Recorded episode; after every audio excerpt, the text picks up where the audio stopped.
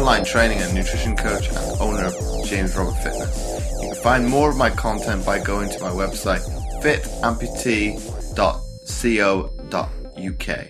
But before we get started with today's show, first off, let me take this opportunity to welcome back the regular listeners. And if this is your first time listening to the show, I hope you enjoy this episode and decide to subscribe to the show. And on today's show, I've got Thomas Matthews. Thomas is a table tennis player for British Para Table Tennis and is currently world number four and on his journey for, towards Tokyo 2020 in the Class 1. Among some of his major honours, he is 2015 European champion in the team Class 1, uh, two time 2017 European champion, silver medalist as a single, 2017 World Team Championship bronze medalist, and 2015 European Championship bronze medalist in the single class one as well. Tom was a promising mountain bike uh, before a fatal accident while out riding with his uncle and friend in March 2009, which left him in wheelchair bound at the age of 16. So, welcome onto the show, Tom. Thank you. Well, yeah, hello. So before we delve into obviously today's topic, can you kind of divulge obviously your background in mountain biking first of all, and then how you kind of transitioned into becoming a table tennis player? Yeah, so basically, I always used to ride push bikes when I was younger. Um, I, basically, the first thing I wanted to do was uh, race motocross, but my parents wouldn't let me. They said it was too dangerous and stuff like that. So I found downhill mountain biking and uh, yeah, I kind of took a very strong passion in the sport. I used to come home from college, be straight out on a push bike, and yeah, I loved it. And um, yeah, basically, I was out riding one day, practicing for a race coming up, and uh, it was the last run of the day. Ended up going over the handlebars and uh, breaking my neck, which uh, led to a long old road of uh, just rehab in hospital and a lot of ups and downs really. And then I got into table tennis through hospital actually in my rehab process. I uh, met a guy called Jim Monkley, which is sadly no longer with us. Um, he was a vice president of Disability Sport Wales. He used to come into the hospitals and try and get people involved in sport. And obviously, table tennis was probably the easier one to set up in the hospital. You can't go setting up a javelin or anything in a rehab centre. So yeah, we just done a bit of table tennis and I instantly fell in love with it. But um, I didn't carry on the sport straight from hospital. I done it for about six months. And then I kind of come home, got a car, tried to get back to normality, went out with the boys, just basically getting my life back to normal. And then I think it was two years down the line, I gave him a call up and said, Jim, can I come back and give her another shot? And he was like, yeah, he's all about giving second chances. So luckily enough, he got me back in. I went to my first tournament in Hungary in 2013 to get classified, and yeah, it's, the road started from here really. So, talk to me a little bit about obviously that two two year hiatus. If you look on it back on it now, yeah, do you wish you could have done it slightly different and maybe started that course as a, as an athlete a little bit earlier? With the table tennis, you mean? Mm-hmm. Yeah, I I kind of wish I carried it on, but um, I think mentally I wouldn't have been there. I wouldn't have been totally in the game. I needed to have that break away from it and get my life back to normal. Normal, really. I was 16 when I had my accident, and trying to go straight back into another sport, I think would have been very difficult. Not having that little bit of life outside of it first, and just getting back to the normal way of life, really. And obviously, well, we talk about it from the, the, the probably the life circumstance now. What kind of impact did that have on your education? Uh, my education, I I'd finished uh, school, so I'd gone into college. I was uh, studying carpentry. Uh, my father was a carpenter, and that's what I wanted to kind of do and take over the business. Really, um, I finished my first year in carpentry. Luckily, I'd finished most of the course by the time I had my accident. So I was able to sit my exam when I was in hospital, luckily, and I passed that. So I passed my first year of carpentry. I, always held on to that bit of hope because you never know after a spinal injury what will come back if you will walk again or not.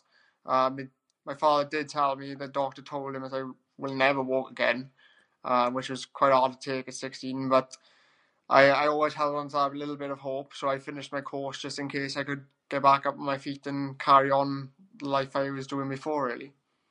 But now, but now, obviously, what we now, uh, what was it, about nine years down the line, ten? Yeah, nine years ago. Would could you ever see yourself doing that as a job compared to the lifestyle of an athlete? Um, it's it's hard to say because I was a promising mountain biker. Maybe I could have gone somewhere in that, but obviously I'll never know. Um, I, to be honest, now I wouldn't change my uh, life for the world. I, I absolutely love traveling and doing what I do. To be honest, I I do a lot more now than I would have doing if I did still on my feet. Really, I I'd be doing a nine to five working day in day out and just just getting by, I guess. But whereas now I get to travel the world and enjoy every little bit of it. Now let me pose this difficult question to now. We spoke a bit a little bit off air about it. Obviously, yeah. we've got the Commonwealth Games going on at the present moment, and yeah. we were saying your class classification isn't one of those competing. Yeah. What kind of position does that put you from a mental perspective? Uh, mental perspective is is gutting, but because it's not already in there, it's it's kind of you accept it and move on. The main goal for us as athletes now is the Paralympic Games, so I think that's having that as the main focus really helps. Just having a focus on something else. Um, I guess if you was focusing on Commonwealth Games and really looking forward to it, and then you get told that the classification isn't in there, then it's probably harder to take. But you've always got a different goal, so that I think that's what makes it easier having a different goal, really. But if we kind of put it into context, uh, context there a little bit, Tom, for the, obviously the, the listeners that don't yeah. know the complexity of how they go about picking uh, the classifications that they do, can you divulge some of that information? Um, yeah, I think I think um, basically they've selected six to ten uh, standing disabled. So yeah, there was no wheelchair event for us, even in the higher classes in wheelchairs, because wheelchairs go class one to five, which is the uh, class one is the lowest, which I am, and then there's class five where they can maybe walk a little bit, but it got full control over the trunk and everything. Um, yeah, I'm not too sure why they picked the higher classes and why they haven't really brought out the wheelchairs as well, because I think it'd be good to showcase the lower classes and lower disabilities in, I think, in every sport really, um, not just table tennis. But it's the host country's selection, and that's what we got to go with. So we can't really do anything about it.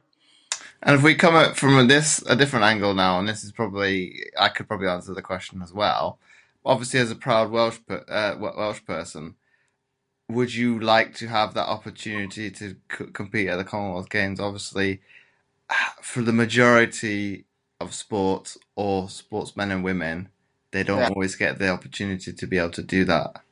Yeah, one hundred percent. I'd love to represent Wales. Um, I think any Welshman or even Englishman, Scottishman, I think you all actually want to represent your actual country. Obviously, we are GB, but representing Wales, England, or whatever you are, I think is the pinnacle. I, and I'd love to in my career. Hopefully, it comes along one day and I can do that. But right now, it's not possible. Well, I hope that I hope that comes to reality because that's the only thing of my sport in CV that's missing. So it's hopefully that that happens for you. For me, yeah, that's probably I won't say it hurts, but it's. I was going to say, how would you take it? I. It's probably where this one is. I'm probably how would I word it? Uh, envious, uh, a little bit jealous, yeah. because I will never get. I won't say I'll never get the opportunity unless unless I go into the capacity of um, maybe like staff member going out. That's the only opportunity I'm ever going to get. So it's they seem to be, if you put them in comparison to say the Paralympic Games, yeah, the ones that are coming on every net. Well, what we've had, we had the Gold Coast, uh, what's some of the other Delhi, Yeah. uh, where else? Uh, Melbourne. Obviously, Glasgow is not very luxurious, but I apologize to the Scots listening. uh, but it seems to come around. You're more likely to have that exotic location. Okay, I didn't compete in Rio, but okay, the next one, be it Tokyo, it is luxurious, but from di- a different perspective. Obviously, more. I would say the technology side of things, it makes it that much. Yeah, the okay, that's culture- exciting. The culture's a little bit different in it compared to like Australia and Melbourne, Delhi, and stuff like that. They're, the cultures are totally different, I guess. But obviously, yeah, you would you would probably agree that it's it's. I think it's. I think it brings it home. Obviously, if we come down a stage and when we're competing domestically, you I, I wouldn't say you have a little bit more hunger to get one over on the opposition, but it, it that I think from because you compete in a, a team environment, maybe so because you do get that opportunity a little bit. I I assume to Yeah. re- represent Wales a little bit more. Yeah, yeah. I I think the rivalry between England, Wales, and all that stuff, it, it just makes it that little bit more. And the, the low end, you pro- you'll probably come across some of the guys at the evening team GB, which you know, but just having that little bit of rivalry just between the teams is sometimes a good rivalry just to have. Well, I would debate that, but would would you put that down to? And this is my own personal opinion now. Would you think that rivalry stems from not resentment, but because of the media concentrating uh, concentrating so much on the English? Um, yeah, I think the media do kind of big it up a little bit too much, like with the football, with the rugby stuff like that. They do big it up quite a bit, but at the end of the day, is it is what it is. Like the, I think the rivalry's been there for years and years, so it's not it's not just the media. It's it's a rivalry. I think a lot of people are brought up on these days. Well, I definitely agree with it. Well, you could say there that they well maybe a little bit less so in South Wales, but in North Wales, you could call them the invaders to some extent. They seem to take over the holiday resorts and make it make it their own. So you don't well, especially where I live, you won't hear Welsh, or, or it'd be very rarely, or Yeah. unless unless you hear it in schools, and that's about it. But it's probably the well, it's the same in South Wales to a certain extent, but you will hear Welsh I a little bit more. Yeah. And obviously, with Tokyo 2020 on the horizon, what are kind of some of the things that you've got to look forward? To, Well, we'll say right now in this present moment with this season going forward. Um, well, my next competition now is Slovenia, which is in May. I think it's about six, seven weeks away. So that's like another stepping stone for me this year, though, because we got the World Championships in October, which is also in Slovenia. So the competitions at the moment is just seeing where we are really for the Worlds, because uh, obviously the little tournaments are important to us, the, these tournaments, but the Worlds, the Europeans, the Paralympics, they're the main ones which we set targets at, and that's where we want to get our medals at. Um, so yeah, we use them as a stepping stone and just see where we're at. Um, obviously Italy just passed, and I weren't really going to go for a medal out there. I was just looking to see where I was and done really well, so I can't really complain about that. Um, hopefully now I can take on to Slovenia and keep going throughout the season, and uh, yeah, do well at the Worlds. I think that's the next step in stone for me. Tom, you mentioned that tournament in Italy. Is it that the same one? And hopefully, I don't destroy Paul's surname now. Robert, is that the one that you guys got stuck out there because of the weather in the UK?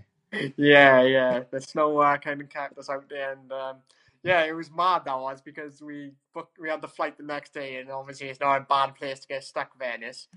But uh, we woke up the next morning and we opened the curtain and it was snowing in Venice. We were like, "Oh my god, really? when are we actually gonna get home from this place?" But uh, luckily it cleared up and we ended up coming home. So Oh, but you put it in perspective. You probably had more snow in the valleys than probably Venice. I I would expect. Oh yeah, definitely. It was a, it was quite a lot of snow up here, but um, it cleared up quite quickly as well because it rained. I think the next day or the day after, it cleared up quite quickly. So I was quite lucky with that as well. Obviously, getting home, it, getting to Bristol was fine, but getting up to the valleys is a bit different. The snow gets a bit thicker and a bit deeper. So yeah, I was quite lucky with that really. And then coming from that respect, this is a little bit sidetracking now. Obviously, Yeah. as a wheelchair user, what kind of predicament does that put you at being able to get out to obviously go train? If it's okay, we're not talking. This doesn't happen every single day. We'll say with the Scandinavian countries, and they can, Yeah. they like to have a go at us for. But when it does happen, what impact does that have on your training? Um, quite a bit actually because you can't really get out if it's deep snow. You you're not getting anyway. Um, we normally play it as it is, see how the weather is in the mornings. Um, if it if we can see it's bad, we won't even attempt it because it's just too risky in a wheelchair. Obviously, getting out of the car, you slip, you're on the floor. It's it's difficult. It's not worth the risk. So it, there's a big impact on the training because if it snows, you're basically not training. You got to do your workouts and stuff in the house, um, which ain't ideal because you want to get on the table, you want to play with table tennis. That's where you, your main goal is. But also doing the weights and stuff and just doing a bit of cardio helps. But obviously, it does affect training massively. And if we come at it from this perspective now, do you think, and this is your own opinion now, you can say whatever you want, Yeah. would you say Paralympic ba- badminton is harder than its, its well, we'll, say, we'll call it its cousin with the A- AB, with the AB table tennis? The badminton. Um, uh, not badminton, table oh. tennis, sorry. Oh, table tennis, table tennis. Um, I think the standard's pretty high in like yeah, I I'd say on par. Like the lower classes, like my class, we wouldn't stand a chance against like able-bodied people. Um, class five is wheelchairs. They got a bit of a chance. They do play in able-bodied leagues. Um, and then that's the same up six to ten. Really, they still play in able-bodied leagues. Um, class 10 are near enough the same level as an able bodied player. So they they like really minimal disabilities. It's um you'll notice the disability, but you'll be like they can play against the able body and give them problems. So yeah, I'd say they're pretty much on par. But now, if we look at it from this respect, if you put some restrictions on the able bodied player Yeah. and made them say, well, in a static chair, do you think you could beat them? Hundred percent. Hundred percent. It's so it, it's so much different playing from a chair. Ask any like wheelchair table tennis player. It is so much different. You put someone in a, an able body player down in a chair, and like nine times out of ten they can't serve because the, the height difference, and it's just so much quicker because your reaction's got to be a lot quicker on the table. It's like when you're standing up, you can come back off the table a little bit, react a bit slower. When you're on a chair, you're literally at the table, so you got to be at the bounce. You got to be there and ready. So it's it's a lot more difficult than a lot of people think. I, I'd like to see a few able-bodied athletes come down and sit in a chair and give us guys a go. I'd probably, you know, you got to film it as well. Oh yeah, we got to film it. We got we got to exploit them and put them on Facebook, Twitter, Instagram, everything. Just show the world that how hard it actually is. Would you think you'd, you'd have any international standard players be up for that kind of? You could call it humiliation to some extent. Um, I I think they'd definitely be up for it. I think some of them might be quite good at it. As soon as they get the serving and the timing right, they would give us a challenge. I'm not going to say we'd beat them easily because we do it every day. They, if they're professional, they, they know how to adjust to certain things again, but they will find it difficult. It's not an easy game sitting down. And if we kind of take a step back now, Tom, and, and kind of touch upon obviously the serve and how would we call it? The timing of obviously the, the this everything that comes with it, Yeah. and we put it onto you spe- specifically. How frustrating and how long did it take you start when you first started out to kind of overcome that? Um. Oh, it, it takes a while. Like it, it took me about a year to probably get the strokes kind of right. I, I'm still learning now, even day by day. Like different serves, different different aspects of the game, different timing, everything. It's still a learning curve. Every day you learn something new. Um, but to get the basics right, I think it took me easily a year, easily a year just to be able to serve.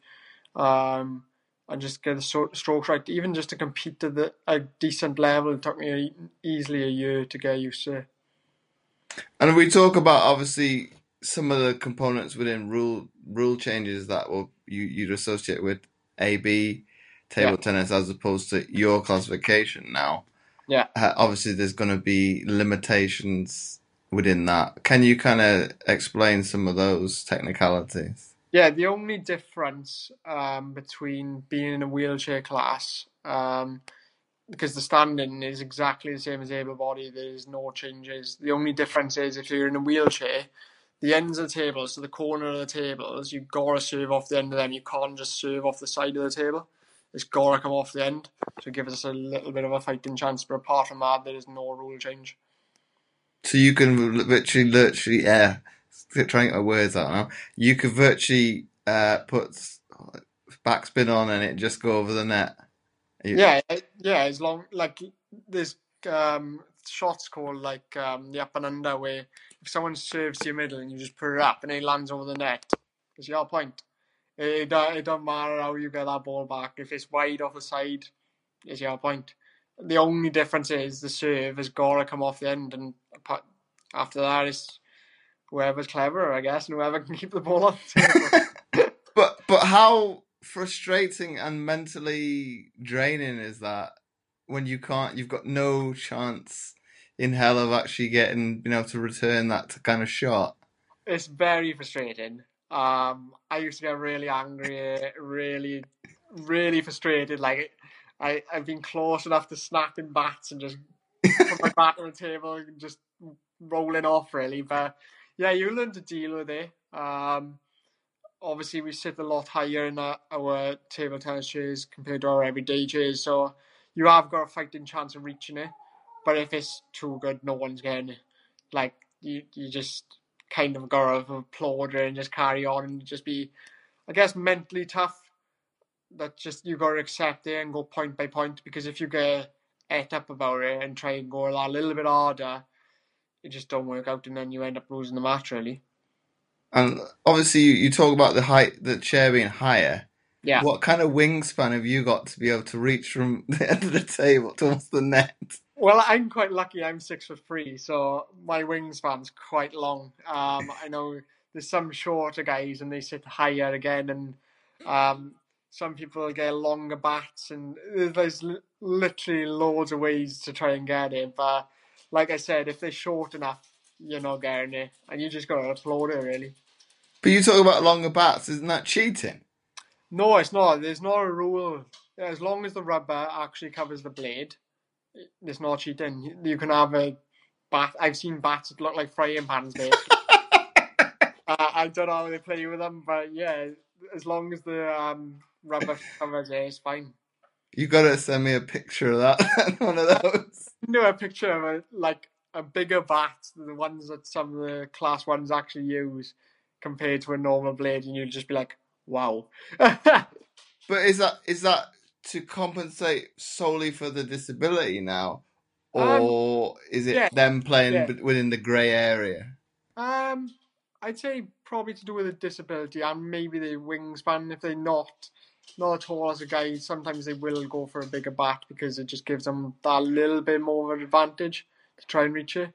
Um, but yeah, it's each their own. Like I found, if me trying to use a bigger bat were really good for me because because my wrist ain't that strong. I couldn't really get the strokes right and stuff like that. And I used to get get tied up a lot, so it didn't even bother me. I just went back to using a normal blade and luckily I'm tall enough to reach the ball. But uh, yeah, some guys use quite big blades. To be fair, I'm quite, I'm quite surprised by that. I would have thought there would be uh, standard. I won't say standard, but a standard issue type of equipment that it has to be between these certain guidelines. Yeah, I know what you're saying. You you think it'd just be a standard blade size or like a certain size that you can only have, but at the moment there is no rule to the size of the blade as long as the rubber covers it. So it is what it is. You got to put up with it and just get on with it, really. So, so there's a lot of custom custom made equipment out there. Yeah, there, there is a. few- It's got to be ITTF approved, but apart from that, there's a lot of custom blades out there. I've seen some shaped as like a point, so it's not fully round. It's like a point. Don't know why, but yeah, that's there's some custom things out there, and it, But you, but you wouldn't think that would be um, I wouldn't say log- logical because it's not got as much surface area to, to be able to hit with. Exactly. That's exactly what I think. But some people use them and they do really well. So uh, I think it's own preference. Is it? If you get on with it, you just play with that blade, and just as long as you're all happy, I guess that's what they do. And now that uh, we look at it from a, a ranking position, Yeah. and you divulge to the listeners who are the other three players above you currently. Uh, the first one is Zhu from Korea, which he had a silver in the Paralympic Games. Um, and then number two is Rob Davies from Brecon, um, which is also from GB. He won the Paralympic Games in Rio. And then there is Nam Ki Won, and he's from Korea also. Um, luckily in it, well, not luckily, I beat him in Italy. So I'll take that one. He was a bronze medalist in Rio also, and then there's me. So Uh, but then, does it help being able to tra- train alongside Rob as well? Then, yeah, it does help. Um, obviously his experience and his shots. Obviously, kind of got to look for his weakness, and he probably does the same for me. Is is that little bit of rivalry when we're on the table together? You gotta trying to suss each other out, but then we do come together for the team event. Um, also, we got Paul Davies on our side as well, which is number six or seven in the world, I think. So we got a really strong team in Class One um, to come against the Koreans and stuff like that. So, but yeah, we we just try to like try and work each other out, and then if obviously we're against the Koreans and we've seen a weakness, we'll try and help each other out in that aspect as well, because obviously we are a team. and then obviously going forward now, now Tom. Where are the Chinese in your event? Obviously, they, they come out. And if we talk of it in the grand scheme of things within Paralympic sport, they Yeah. come out of nowhere. Yeah, they do come out of nowhere. And it's funny you say that because I think the end of last year, three Chinese players got classified. And we haven't seen them yet, but I'm sure they're going to be to a standard because I know with Chinese, that's it's their national sport, table tennis, and they're really good at it. So, yeah, it'll be interesting to see what they got um, when they do come along. But at the moment, it's kind of Korea and GB at the kind of ruling class ones. So it's, it's good for us and just got to take them Koreans out and get us at the top. And obviously, to put it in perspective to obviously uh, the listeners now, what Tom, Tom's talking about is obviously the, Ch- the Chinese are, oh, well, would you say well known for, they'll get classified, do one event, maybe two, Yeah. disappear for a few years, and then turn up in the Paralympics.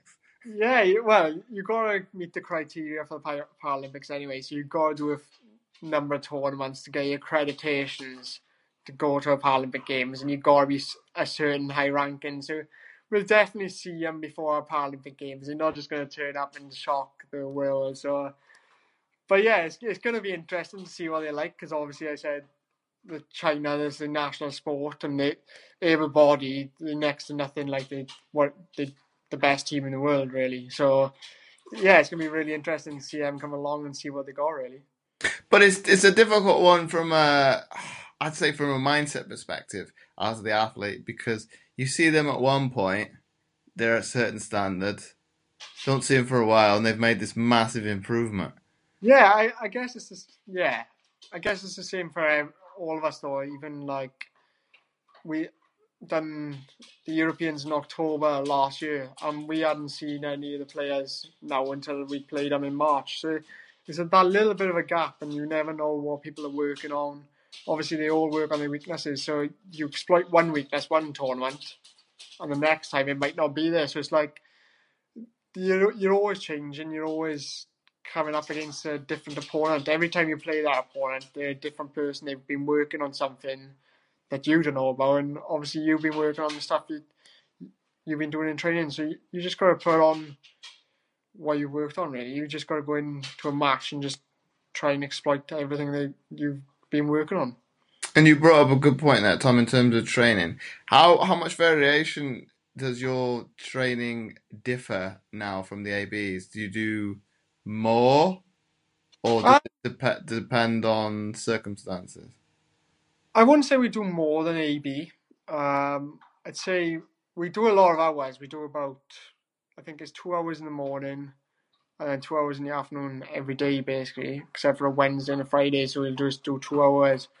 But um, so that's a lot of hours. I think it works out about 36 hours or something like that. But it's all um, quality over quantity with the wheelchairs and like the disabled because obviously we've got limitations. Our muscles tire a lot quicker sometimes than an AB person would. Um, so you got to be really careful. Like I used to push myself a bit too hard, and when it was going into the gym straight after and just trying to push it that little bit extra, but then I damaged my shoulder through doing that. So now I've learned to be a little bit more careful and actually listen and do my stretches and stuff. And yeah, you you kind of learn. But yeah, we, I'd say we're on par with the able body, but we're just a bit more clever the way we train because obviously the disability affects our muscles differently. Ah, so you're very much similar to me as an athlete, not do, not doing the stretches. Yeah, that's yeah. quite interesting. That. Yeah, I kind of did that, and um, my physio was like, "Oh, come on, like do the stretches, you'll be alright." And I was just like, "Ah, I won't do the stretches. I'll just turn up and just play." But yeah, I've learned my lesson the hard way, and now every day I'll do my stretches before going on the table, and I'll make sure I do it part of my routine before even going to a competition now. So. Do you, and do you think coming back to the point with overdoing it? Do you think it was coming down to delayed muscle onset soreness, or do you think it was more because obviously being a wheelchair user as well, you're putting that much, uh, let's see if I get it right, load and obviously demand on your shoulders day to day anyway. Do you just yeah. think it came down to a bit of naivety? Uh, naivety, I think. I think it was just too much for my shoulders to take. Um, I, I was literally pushing it to the limit in training and pushing it to the limit in the gym. And I was coming home, I had nothing left really. So when I was trying to get in and out of my car, it was just that little bit of a strain. And I think the more I was doing it, the worse it was getting. And I was just like, oh, it's just, just aches and pains from the gym. It's, it's nothing. I just push away, you'll be alright. And then in the end, it, it became a really struggle to just transfer into my chair and everything. So I was like, right, you've done something new. And when I went to the physio, it was my shoulder, it was just full of knots. And they were like, yeah, you've kind of not stretched and just got a bit too hard, really. but then put it into perspective, it's not too bad a place where you train because everything is on site. If you, well, you don't want to be injured, but if the yeah. worst case scenario did arise, yeah, if the worst case scenario arrives, you have got physios and are there, but then that was kind of down to my my own fault as well for not doing my stretches and stuff. Really, it's it's such a massive thing for us in chairs just to be loose and flexible, I guess. Um, as soon as you tighten up, it's it's always going to be a struggle. Um, but yeah, I, I'll take it on my own back and say it was my own fault, and yeah, just get on with it now, really. And then to put it into perspective for other people, yeah. how long ago are we talking about in terms of years? Until what? you've changed that kind of mindset, well, okay, I'll do as I'm told. um, it took me probably two years, maybe. it, it wasn't an easy cycle to get me to change. Um, but after my shoulder shoulder injury, and it kind of knocked me a little bit. I was just, I started listening and just thought, come on, you got you got to start doing your stretches because you can always go back to a physio and they'll loosen it off and do the same thing day in day out. But that's what I was doing before, and I was in there probably twice a week. Where now I can go two, or three weeks, and it's fine. Obviously, it still tightens up a little bit, and I like to get it loosened off just to make sure. But it's a lot more training these days, and I can get through sessions with with ease without being in pain, really. And do you think probably word advice for anybody listening, be it from be it table tennis or from any sport, is yeah. to probably take the onus on yourself with things that in, involve um, stretching. Uh, what else would it be? Obviously, t- listening to your body as opposed yeah. to passing the buck to somebody else. Yeah, definitely. I think stretches are massively important, but stretches to your specific outset, I guess. You, like you don't want to be stretching your toes if you're not going to be using that. You need to stretch the right muscles for what you're going to do, um, and you got to take ownership of that. You got to take ownership of your own program or whatever you're going to do, really. Um, but yeah, just take ownership of your stretches and just do what you got to do. What, and listen to the physios basically, because they know what they're talking about. Um, yeah, they know the body, but then you you know what's happening inside of you to, yeah, to some degree. Yeah, I guess you got yeah. Like I didn't really answer the question either about listening to your body. You have got to listen to your body if you if you're training and yeah, sometimes you gotta push through. But if you can feel a niggle and you feel like, oh, that don't feel right, don't try and push away. Just stop and then go and go and get it checked out because the last thing you want to do is push through that pain and make it any worse. Just make sure you listen to your body when it's telling you you're tired or you're in pain. You've gotta stop, get this checked out. And I'm going to come at you from a different uh, perspective now. I obviously went and looked on the British uh, Para Table Tennis website now. Yeah. Uh, obviously, it was your top five. Can't remember how they worded it, but obviously your top five. Um, okay, if I come at you with this one, why is Shane Williams your most admired sportsman? Shane Williams, always growing up, um, I used to love his athleticism on the rugby field. Um, I always looked up to him. I did play a bit of rugby when I was younger for the schools in Aberdeen. Um, yeah, I just really looked up to him. He, the way he just could read around the pitch and just the way he saw things, it was just kind of inspiring to see, really, as a Welshman. And to be told at a young age that you won't make it because you're too short, you're too small, you're not, you're basically not going to make it. And for him to defy, defy everyone and score the most tries for Wales, it just speaks volumes in itself, I reckon. Well, I think I think you probably go a step further there, Tom, and say more towards the latter years of his career. He yeah. definitely goes against the mold that they were looking for. He's short. Yeah. Uh, yeah. Uh, well, he's he's he's not small in in in the case of his stature. I I I'm well, you're in a chair, but I, I'm tall. I'm taller than him, but he's stacked muscular wise.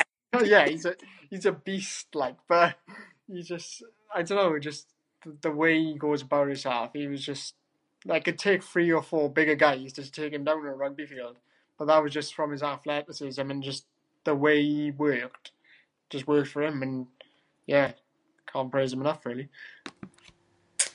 And then my next one is probably harping back to our earlier conversation about the Gold Coast. You yeah. said the place you in the uh, place in the world you'd most like to visit is Australia. Yeah. yep. So, kind of to kind of put it from that perspective now, because you said because of the beaches. Yeah. How does that make you feel? Because with, it being on the Gold Coast, okay, it's yeah. Tropical climate. Uh, I think it did have a cyclone at one point that was looking like it was going to hit it. Uh, but from that essence, to be able to combine something that was a big goal of yours to yeah. visit and yeah. to be able to compete there as well, would that kind of been a bonus? Oh yeah, hundred percent bonus. Um, but like like I said, it, it is what it is. You just gotta take it on the chin and just basically brush it off. But yeah, it's gutting because obviously it is a place I really want to visit, and I could have gone out there and watched the Commonwealths, but obviously I'm training for the next tournament, so it's gutting, but just gotta brush it off and get on with it really. Well, some people will say, um, and somebody said this to me the other day, is putting your priorities right. Obviously, uh, Yeah. the long the long game now is Tokyo, which is Yeah. Not that far away. No, it's not. That's this when you're in the cycle, it comes around really quickly. That four years goes really quickly. So, yeah, like I said, it's prioritizing. Is do I go out there for all day, or do I stay home, train hard, and improve my world rank and improve my table tennis? Really, And if I come at it from that perspective now, Tom, you raise holiday. Yeah. Do you actually? Because I, I talked to Ryan Jenkins, who is the Welsh coach for the ABs, and Yeah. probably you know quite well. Yeah. Um, he said there's virtually no off season for the ABs. Would that be the same for you guys? yeah. There's not really an off season for us either. We train basically all year round. Um, the only time we get off is basically we get two weeks off in the summer, um, when there's not many tournaments around for us. So we we get that two weeks off, and then we get two weeks off for Christmas. So that's all we get off all year really, and that's when we gotta take our holidays, because obviously the other times we're training. So it's quite difficult, but it is the sacrifices you gotta make. Well, that's not too bad. Two weeks off for Christmas. That's. Yeah. I bet you loads of sports would love to jump at that, Yeah, I bet. But, uh, yeah, I'll take that any day, definitely. especially at Christmas. I, I think. I think some sportsmen talk about, uh, and I think it's uh, David Weir is a big uh, proponent of that, of obviously training Christmas Day. Yeah, I, I don't know if that's talk or I, I, I well results speak for themselves. So there's, there's probably some truth into it, but Yeah.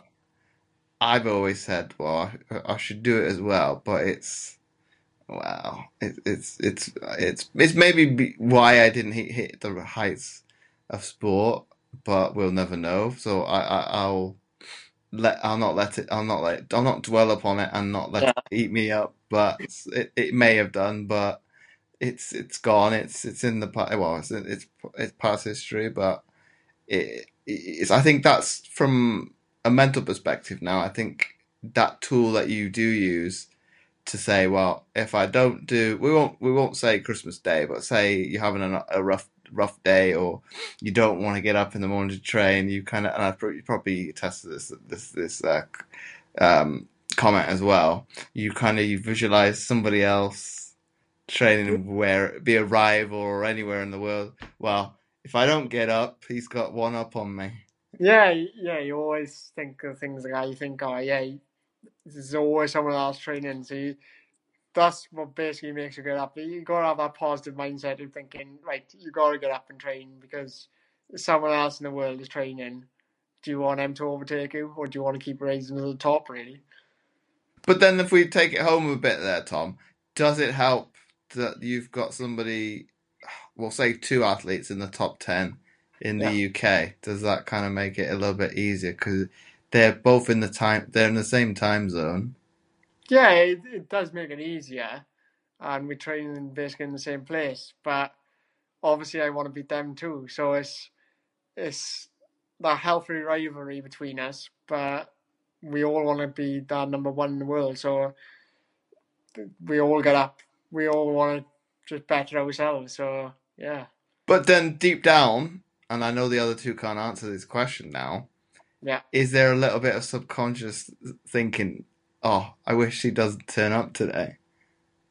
Um, no, not really, because the the two other guys have been playing a lot longer than me. So the, from their experience, I know they can come back into a training hall and play just as good as they did when they've had a little bit of time off. So it, no, it's, it's nothing like that really. It's just I know I'm working harder than them if they don't turn up.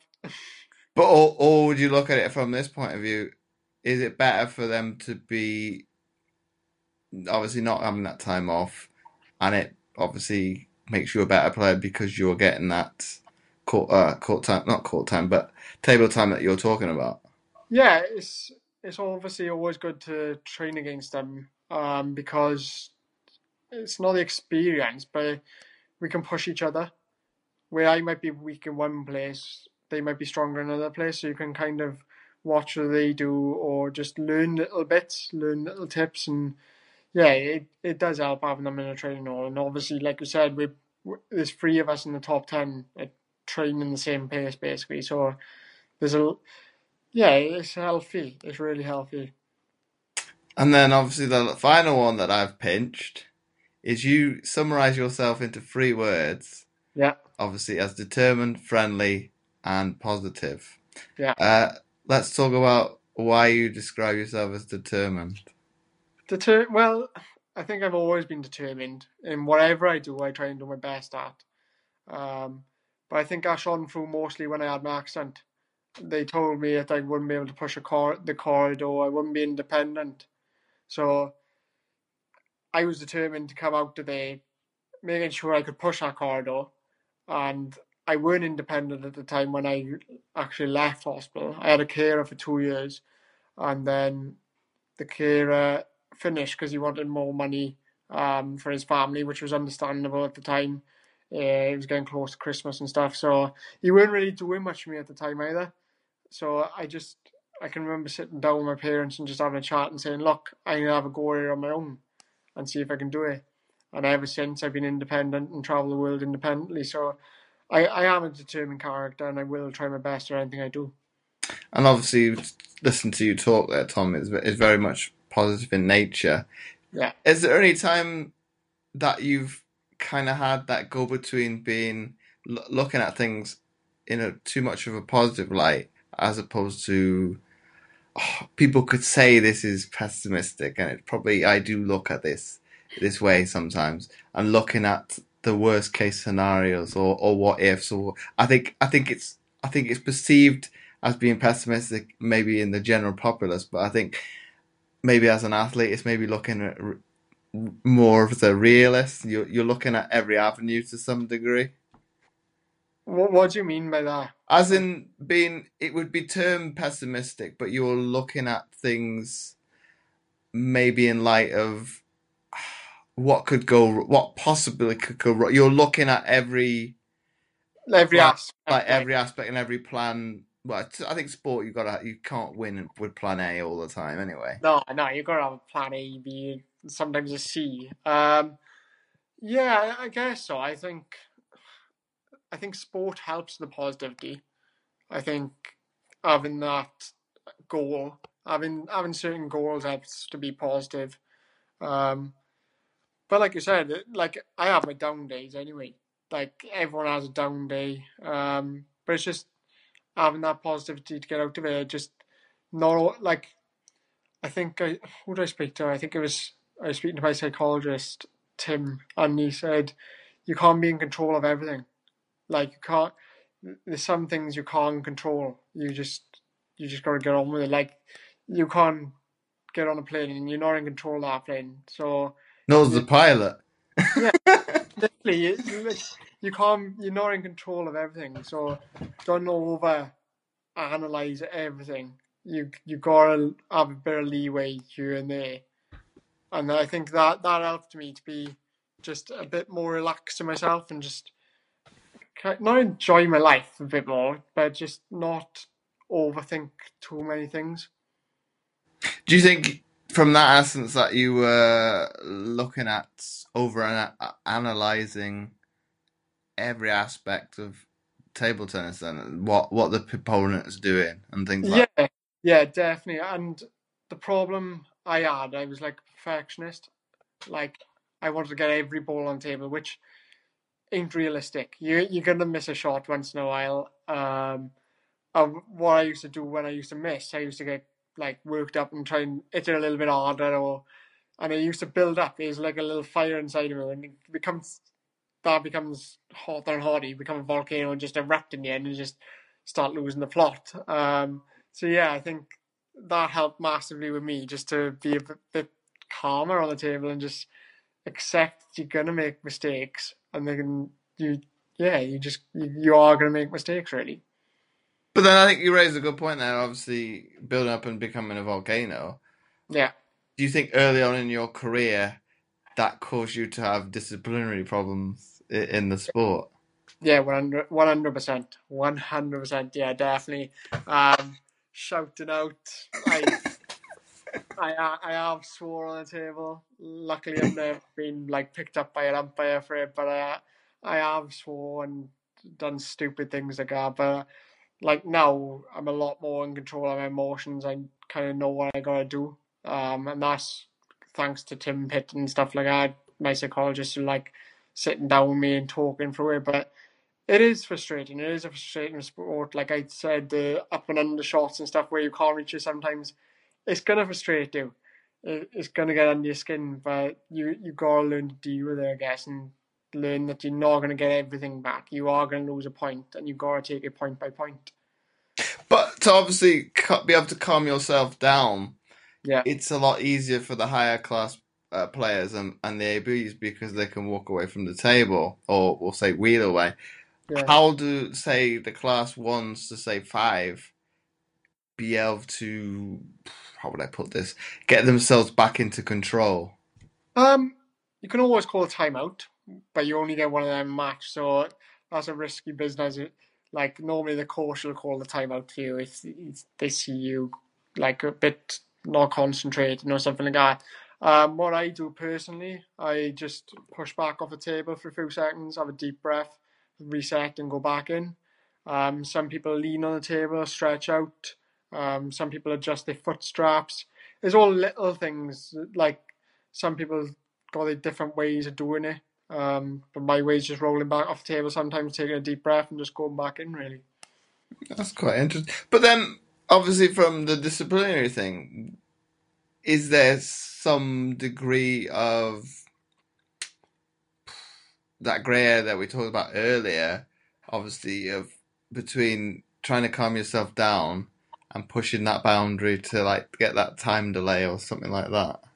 um, there is a thing called continuous play where the umpire can say, "Right, come back in," like, "Come on," basically. You're taking the mick because you're like, I, I had, a, I did get called up in the Europeans in 2015 where it was every point I was pushing back off the table, to, and they was just like, they were like, "Come on," basically. um, but I've learned now I don't have to do that every time. It's only when I can feel myself getting really angry, I'll just push back, or now I'll just take a deep breath and really reset. I know how to reset myself at the table now. Um, where before I didn't. That I was pushing back every time, and it was kind of taking the mick a little bit. And the umpires got a bit got a bit under their skin, I think, and they were just like basically continuous play. Come on, you gotta keep playing, basically. So yeah. And now, my final question, Tom, for you before we wrap up the episode today. If you had to summarize what we've been speaking about today into for, into one sentence for people to take away, what would that be? Um, ooh, that's a good. That's a good question. Um, just to summarize everything, I think. Um,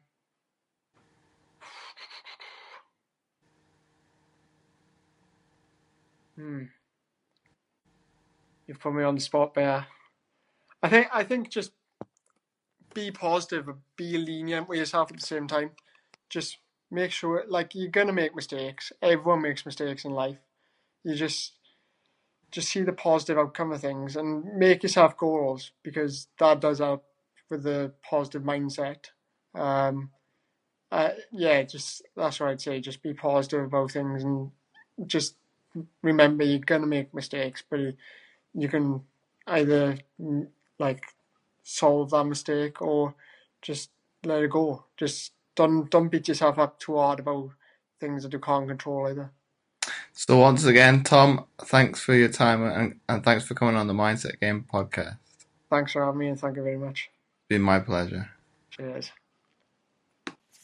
And before I forget, I would really appreciate it if you would be so kind as to leave a short written review, as it helps to get the podcast more notoriety and it would be more visible in future to others, and thus helping more people, which my guests and I are all about. Once again, thanks for listening, and I'll catch you next time for another episode of the Mindset Game Podcast.